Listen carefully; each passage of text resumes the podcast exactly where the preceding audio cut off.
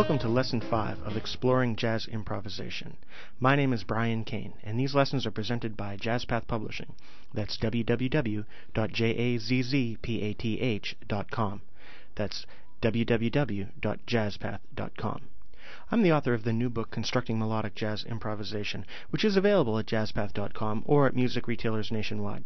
I hope you'll take a minute and check out the book. And if you like the topics that we discuss in these lessons, keep in mind that all these lessons are explored in much, much, much greater detail in the book.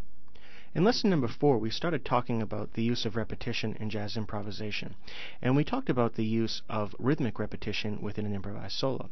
Today, we're going to continue our discussion of the use of repetition within jazz improvisation because I think it's just a critical thing for beginning and intermediate level players to use in solos, and we're going to expand it to the use of intervallic repetition.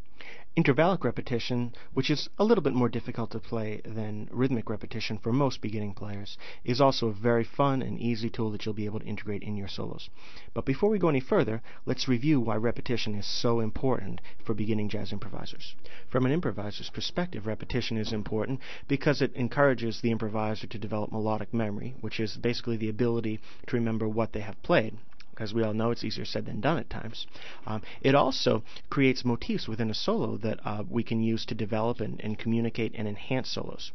From a listener's perspective, repetition is also very important. Repetition from a listener's perspective gives listeners something to cling to, something to recognize, and something to understand when they're listening to an improvised solo.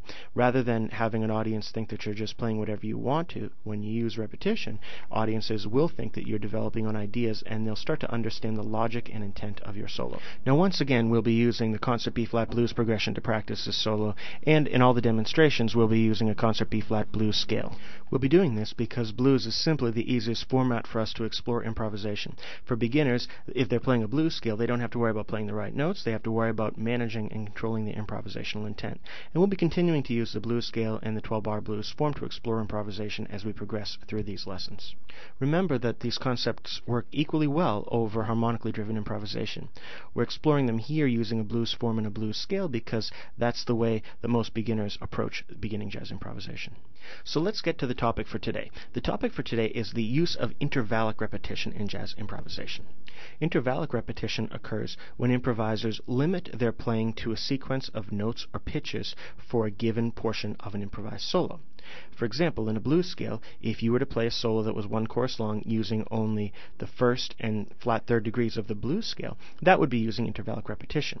Of course, intervallic repetition becomes much more difficult when you're playing chord changes. We're not going to talk about that in, in this particular lesson. If you'd like to learn more about that, definitely check out the book. So what I'm going to do now is give you an example of how an intervallic motif can sound. Um, I'm going to play an example of some notes from a blues scale. One, flat three, sharp four, and four. And I'm going to play them over and over again for a while, unaccompanied.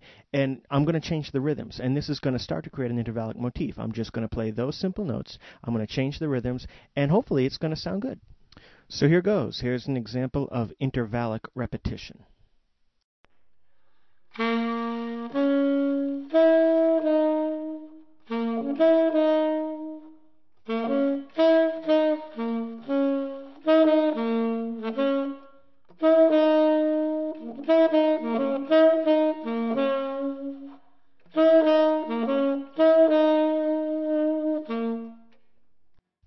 So I'm hoping you can hear that. You could hear that it was the same sequence of four notes in the same order played over and over again, but it was the rhythms changed basically. If you can imagine how that would sound um, with a rhythm section, you're going to find that it's really an enjoyable experience to improvise that way. It's also really important because listeners can hear it. They're not going to know exactly what you're doing, but they're going to know you're doing something, and that's a great way to communicate to listeners that improvisation isn't just about playing whatever you want to, but you're trying to really communicate with the audience.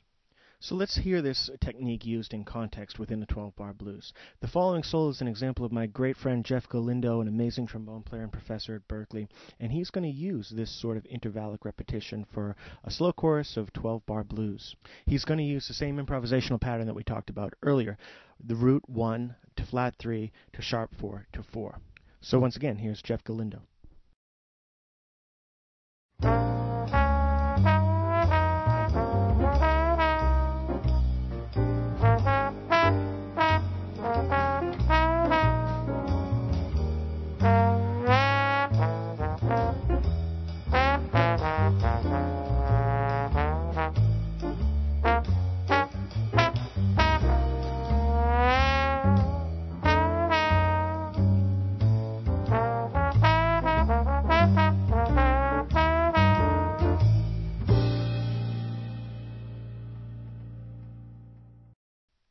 Once again, that was played by Jeff Galindo, who you can reach at www.jeffgalindo.com. He's a great trombone player, and you should definitely check out all of his work. I hope you can hear how completely cool that technique is to use for beginning and intermediate level improviser. It does so many wonderful things. First of all, it's easy to play. A four note solo is really manageable for almost any level of improviser. You can focus on playing style and great rhythms while you're doing it.